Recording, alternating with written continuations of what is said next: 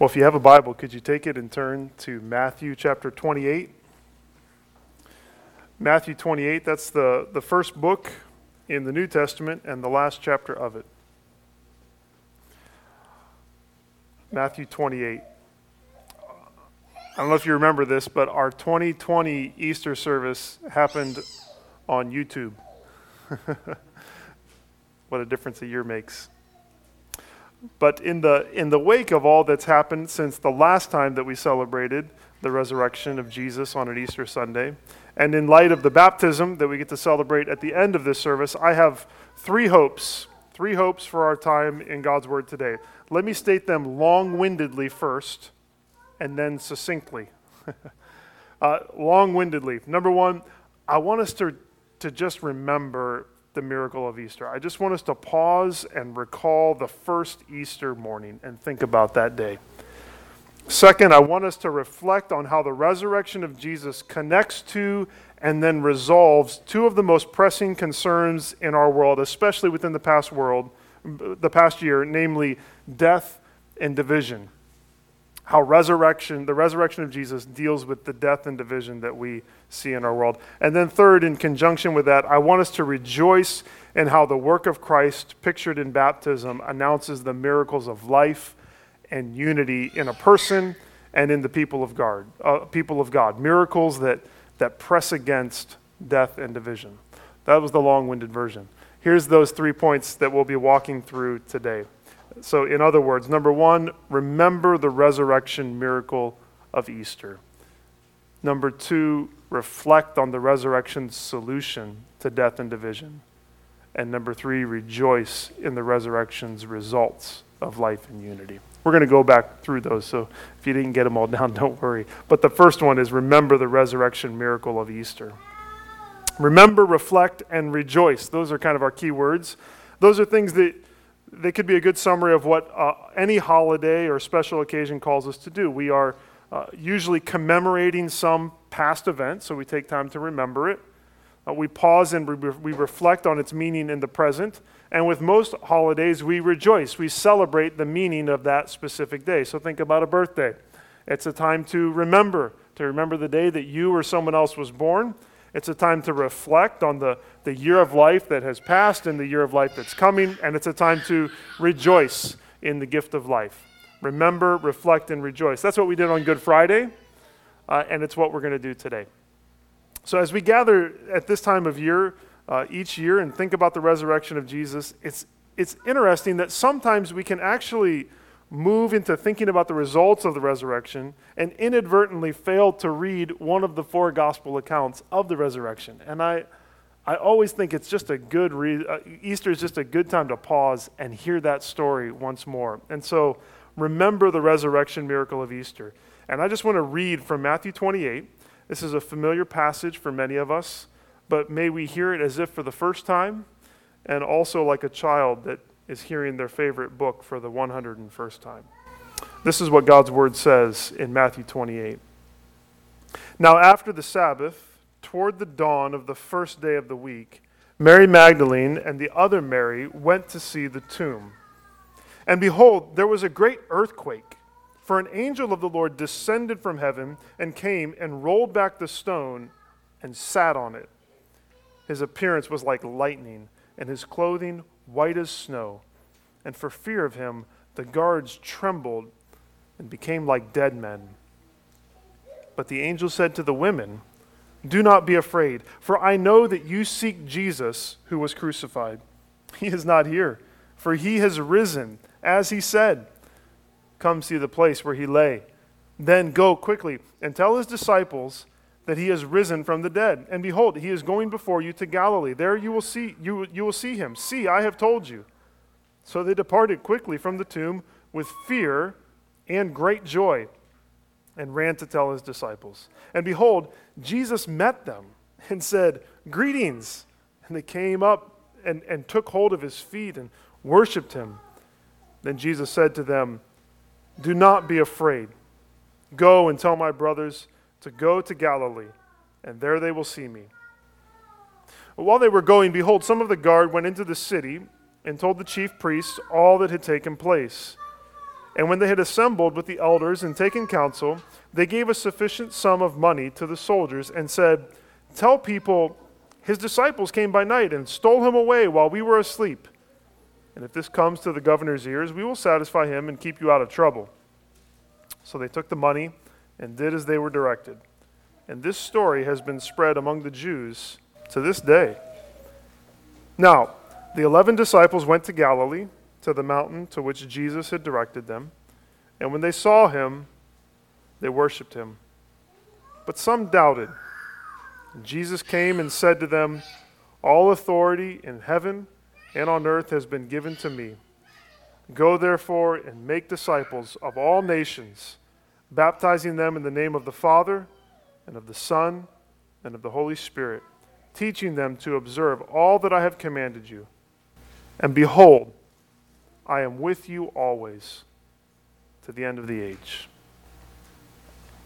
It's good to read that story, and it's good to say, I believe it. I believe that this is true history. A couple of truths to, from the narrative to draw your attention to. First, consider that there are those who are rightly fearful, and there are those who do not need to be afraid. There are those who are rightly fearful, and there are those that do not need to be afraid. You could make an argument that fear is the key word of verses 1 through 10. In verse 4, we're, we're, told that the guards at the tomb of Jesus were so fearful that they trembled and became like dead men. Their fear was not unfounded. Uh, an earthquake had shaken the earth, presumably in the early morning hours when it was still dark, and an angel of the Lord had come out of heaven and rolled away this huge stone from the entrance of the tomb. There was a sound like thunder and an angel appeared looking like lightning, filling the darkness with blinding brightness. I don't know about you, but I think I would have been scared as well. And, these men, these, these Roman soldiers, in seeking to keep Jesus in the tomb and to keep his disciples away from the tomb, were acting in opposition to the will of God. So they had every reason to be afraid. Uh, based on other gospel accounts, it would seem that it was not many hours later, not at the same time, but sometime later, that Mary Magdalene and the other Mary arrived at the tomb. Uh, the account of the angel's initial arrival in verses 2 through 4 seems to be sandwiched between the arrival of these women, revealing the, the contrast of these two scenes. There in the early morning light, they saw not the initial appearance of the angel, but the aftermath of it. The, the soldiers are gone, and the stone is, is rolled away. And there's the angel. He's, he's still there. And what's he doing? He's sitting on top of the stone. I'm not sure what to, to make of that exactly. He's not standing next to the tomb or inside the tomb. He's sitting right there on top of the stone. It's almost comical. It's, it's, it's, it's like he's saying that the idea of a rock keeping Jesus inside the tomb was the funniest joke that he'd ever heard. While the soldiers had every right to be afraid, the angel of the Lord tells the Marys not to fear because he knows that they have come looking for Jesus. That's the reason not to be scared. Don't be afraid because I know that you're come, you've come looking for Jesus. That's a wonderful truth, isn't it? That everyone who comes looking for Jesus, not trying to keep him silent and buried, not trying to deny him, uh, those folks who come looking for him don't need to be afraid. Everyone who comes in humility and in faith to find Jesus receives mercy from God and the power of God is not against them, but the power of God is working for their good. The angel explains what the shocked women are looking at. He tells them, Jesus is gone. Why? Because he is risen which they should have known because he told them, he told his followers this over and over again. But for now, the important thing was that Jesus was going into Galilee and he was going to meet his disciples there. So off they went in fear and joy, only to be quickly stopped. I'm, I'm sure at first they felt a bit inconvenienced. You know, they had. Uh, this, this stranger offers them a hearty greeting, but they had important news to deliver. They had a destination to get to, and they didn't have time to stop and talk to strangers. Of course, it wasn't a stranger, was it? It was Jesus. And immediately they worship him and they bow at his feet. And they're again told, this time by Jesus himself, he says it too. He says, Do not fear. Don't be afraid anymore. Verse 8 tells us that they, they they were still a little bit afraid. They were joyful, but they were also still a little scared, and so they needed to hear this command again. For days they had been nothing but, but heartbroken and scared, disappointed and angry. But resurrection has a way of, of changing things. An angel from heaven sitting on top of a rolled away stone, and the risen Jesus himself had both told them not to be afraid, and then sent them to deliver that same message to the disciples in the upper room. So, there are those who are rightly fearful, and there are those who do not need to be afraid. Which group are you in? A second truth from Matthew 28 there are those who suppress the truth and spread lies, and there are those called to proclaim the truth and speak life. There are those who suppress the truth. That's what Paul says, right? In Romans 1. There are those who suppress the truth, they press it down and spread lies. But there are also those that are called to proclaim the truth and speak life. I think the contrast between these two groups is in verses 11 through 15 and then in verses 16 through 20. In verses 11 through 15, we're back with the guards who have reported all that happened there in the garden tomb to the chief priests. They, they give an eyewitness account. Think about this. They are eyewitnesses of the resurrection of Jesus in some ways, aren't they? And they give an account of this to the chief priests. And the response of the power hungry, Jesus denying religious leaders is to believe. No, it's to pay them off and tell them to spread lies. Just as they had rejected the words of Jesus before they killed him, they now rejected the witness of the new life of Jesus after he had risen. And the soldiers, greedy for money perhaps, or fearful of what might happen to them for having failed to properly guard the tomb, or maybe both, they gladly take the money and spread the lie. Whether greedy for power or money, whether prideful or focused on self preservation, whether jealous of God's glory or preoccupied with immediate consequences, our human hearts will naturally suppress the truth of God and exchange the truth of God for a lie.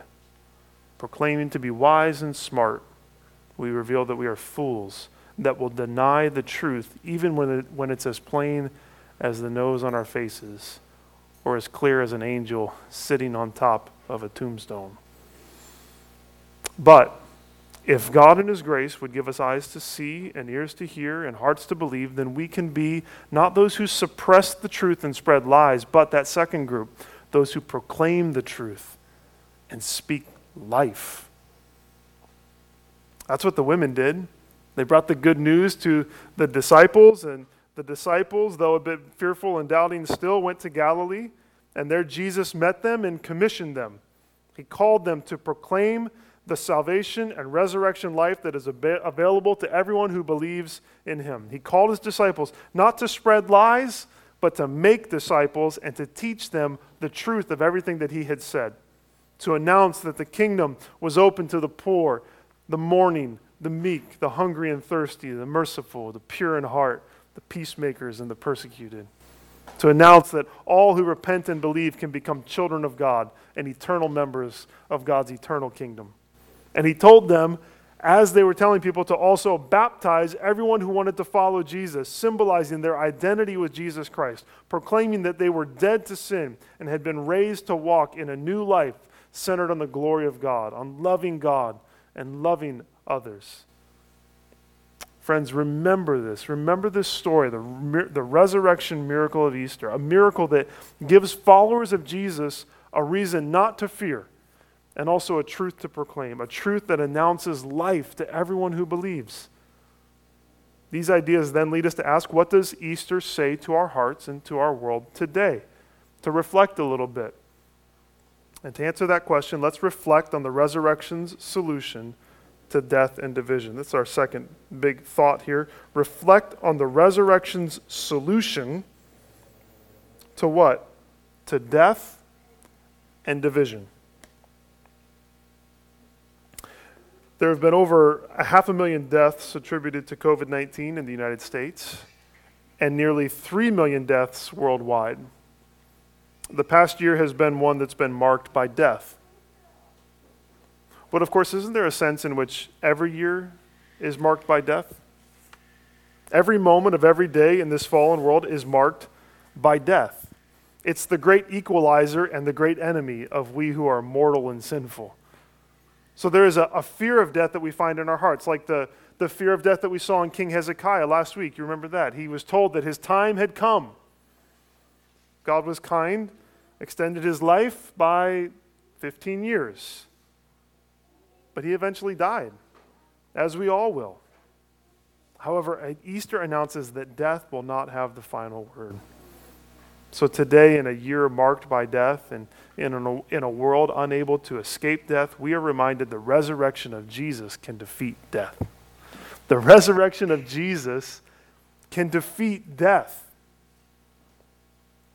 Imagine a world with no death. I recently rewatched the movie Groundhog Day, where Bill Murray's character lives the same day, February 2nd, over and over and over and over again. And not even death keeps him from waking up in the same bed and breakfast to Sonny and Cher's I've Got You Babe on the radio every morning. he was immortal for a little bit. That seems impossible to us, doesn't it? And yet we know that death was not a part of the world that God originally created. We were, we were made to, to live forever and eternity is still in our hearts. Death has entered into the world as a result of sin, just as God told Adam and Eve it would. And not just physical death, but spiritual death. Our sin separates us from God. We were not only made to live forever, but to live forever in fellowship with our Creator. And yet, sin has brought death into every part of our lives. As we think about death, we could say, as we did about the, the first Easter morning, that there are those who are rightly fearful of death, and there are those who do not need to be afraid. If we remain in our sins, then death still has power over us the power to kill us physically and the power to separate us from God eternally. But if we repent of our sins and rest in the work of Jesus, he defeats death and he defeats the fear of it. He has died in our place, taking his sin on himself, and he has risen. Death could not hold him, Peter said and he offers us the hope of rising with him. Unless Christ returns in our lifetime, we will all physically die. But even in the midst of that truth, the sting of death is gone if we have been born again. The victory of the grave is no more if we have been given new spiritual life through faith in Jesus. If we fear physical death, and if, if the fear of physical death and spiritual death are gone, if the Lord is on our side, then brothers and sisters whose hope is in the resurrected Jesus, there is no fear of death in any way. And not just physical death, but any death that would come into our lives. Because our Savior has defeated death. Jesus' resurrection announces that God will take all the evil and all the sin and all the death in our world and in our lives, and He's going to turn it for good. Now, just because the fear of death is, is gone doesn't mean that we don't wrestle a little bit with the fear of death still. I'm not sure if you notice this around your house, but around our house, it's the season for carpenter bees. We have some wood, and the, those they love to go and chew on everything, you know. We have a, a few every year that hover around the back gate. Kids, you remember this, right? They're always at that one spot. They love that spot. And every year I tell my children, they, they won't sting you. And then I tell myself as I walk past them, they're not going to sting you because Google told me that carpenter bees don't sting you. but I still am a little uncomfortable because they're big and they buzz loud. the sting of death is gone, but it still buzzes really loud in our world, doesn't it? And there's certainly sorrow and pain that death brings. But even better than Google, you know what Scripture tells us in 1 Corinthians 15? It says, Death is swallowed up in victory. So we can say, Oh, death, where is your victory? Oh, death, where is your sting? The sting of death is sin, and the power of sin is the law. But thanks be to God who gives us the victory through our Lord Jesus Christ. Romans 6 tells us that death has no dominion over Jesus because he has risen in victory over it. And so, if we are in Jesus, death has no dominion over us. No sin or evil no power of hell or scheme of man, no sorrow or heartache, no disaster, no pandemic rules over us fully and finally because Jesus is risen and we will rise on the last day. I fear no foe with thee at hand to bless. Ills have no weight, tears lose their bitterness. Where is death's sting? Where grave thy victory? I triumph still, if thou abide with me. The resurrection of Jesus can defeat death, and also the resurrection of Jesus can defeat division. It can defeat division amongst people. If we think about life in the past year, other than death and disease, the thing on everyone's mind is division. Whether racism or classism or political polarization, we have been reminded that the sin in us has made us enemies of one another. It took only one generation before sin led to a jealousy so strong that Cain killed his brother Abel. And we have been finding reasons to divide from one another and kill each other ever since as we think about the way the resurrection is the solution to division, we could say, as we said earlier, that there are those who suppress the truth and spread lies, and there are those called to proclaim the truth and speak life. There are all kinds of lies and half truths surrounding the issue of division and unity in our world. Some of them, I think, well intentioned. But underlying them all, there would seem to be a denial of the fact that a supernatural rebirth and resurrection is the only thing that can defeat division between people in our world. And in place of trust in the supernatural work of God to do what only He can, we hear a message that there is some inherent good in people, some, some ability that we have to bring peace and reconciliation apart from God, apart from the new birth. Now, by God's common grace, can progress be made in getting rid of racism or division of a different kinds? Yes. Is God's image still in, in human beings such that we are moved to compassion and towards kindness towards one another? We are. Boy, that was, did I say something? It just everybody got upset for a moment. Let me say that again. By God's common grace, can we make progress? um, in, in, in healing division? Yes, we can. And, and is God's image still in human beings so much so that we are moved to compassion and kindness towards one another? Yes, it happens every day. But those are all acts of God's grace themselves. And the truth that we proclaim and the new life that we speak of the gospel is the only full and ultimate solution to all of the hatred and all of the racism and all of the, all of the division in this world. Nothing else will solve it other than the gospel. Ephesians 2 13 through 16 tells us that it's, it's only as we are united to Christ that division can really be solved. Paul writes to Jews and Gentiles who hated each other and had hated each other for generations, and this is what he says. But now, in Christ Jesus, you, Gentiles who once were far off, have been brought near by the blood of Christ. For he himself is our peace. We are not our peace, Jesus is our peace who has, who has made us both one and broken down in his flesh the dividing wall of hostility by abolishing the law of commandments expressed in ordinances, that he might create in himself one new man in place of the two, so making peace and might reconcile us both to God in one body. How? Through the cross, thereby killing the hostility. It's the death and the resurrection of Jesus that kills hostility and brings unity.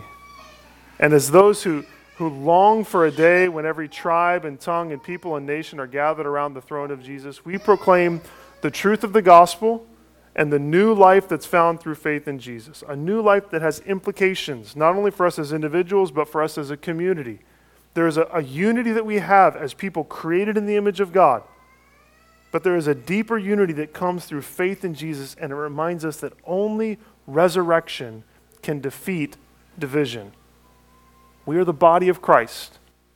Jesus is the head.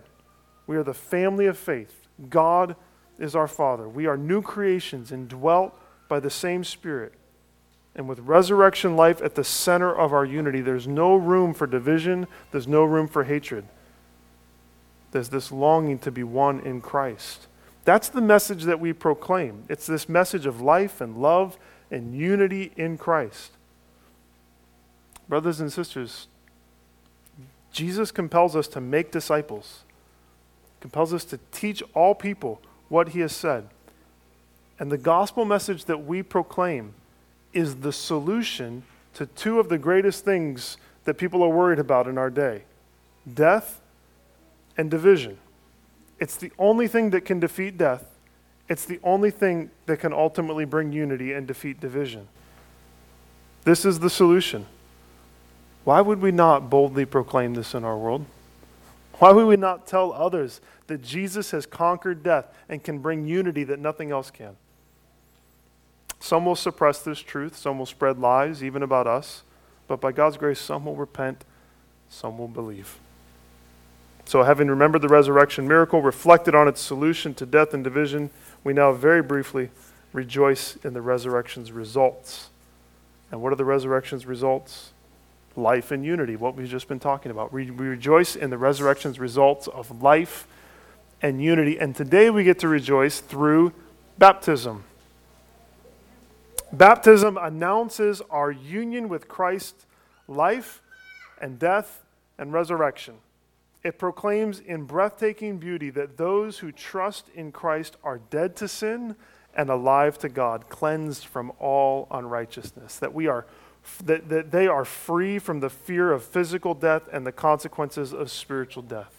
They have a hope of eternal life with God and the power to live a God honoring life in the present. Not only that, baptism also announces a union with the church of Jesus Christ. It says that the person being baptized is not only a child of God through faith, but also a member of his family, a member of his worldwide church, a, a member also of a local body of believers. I'm not sure if you knew this, but Ian wants to get baptized. We've been excited about this. And he, as, as he is, uh, he, he and uh, and, and, as he is, he and, he and all who are a part of the family of God rejoice in the life that Christ has given him through the gifts of repentance and faith, such that fear is gone. And we rejoice that, that he is our brother in Christ for all eternity. He's a member of God's eternal kingdom, made of people from every generation and from every nation this, this baptism that we, that we perform, it proclaims the truth of salvation and it speaks life. If you're in Christ, I would invite you as we witness this to allow it to draw you deeper into the joy of the gospel, into deeper resolve to, to love one another, and in deeper resolve, too, to spread this truth to a world that is fearful of death and filled with division. And if you're outside of Christ, then my hope is that today is a day of salvation for you. I want to pray. Then we're going to sing, and as we sing, we're going to get ready to have our baptism. So, uh, would you pray with me? Father, thank you for the hope of the resurrection, a hope that frees us from the fear of death, that makes us alive a hope that gets rid of division and makes us one in Christ. Lord, these are things that we think we can do on our own. We think we can beat death. We think that we can create unity, but it's something that only you can do, and it takes the power of God through death and resurrection and the sending of your Spirit to accomplish these things. So we thank you that this is a truth that we believe, and it's a truth that you're working in us and in our church. Lord, we rejoice today at the opportunity to witness Ian's baptism, a representation of the change that you have done in, were inwardly in him. And so we are excited and ask that you would strengthen our faith through this. We ask it all in Christ's name. Amen. Hey, this is our friend Ian. Many of you heard his testimony recently. So encouraging to. Uh, hear that and to see so many folks that have been a part of him growing in his faith. And um, yeah, I don't have much else to say beyond that. Um, you've heard his testimony. I've asked him to, to read a, a response from the Heidelberg Catechism. Um, that is a profession of what he believes, and a beautiful one at that. So, the first question of that catechism is Ian, what is your only comfort in life and death? That I am not my own, but belong with body and soul, both in life and, and in death, to my faithful Savior, Jesus Christ. He has fully paid for all my sins with his precious blood, and has set me free from all the power of the devil. He also preserves me in such a way that without the will of my heavenly Father, not a hair can fall from my head indeed. All things must work together for my salvation. Therefore, by his Holy Spirit, he also assures me of, of eternal life, and makes me heartily willing, willing and ready from now on to live for him. Amen. Amen.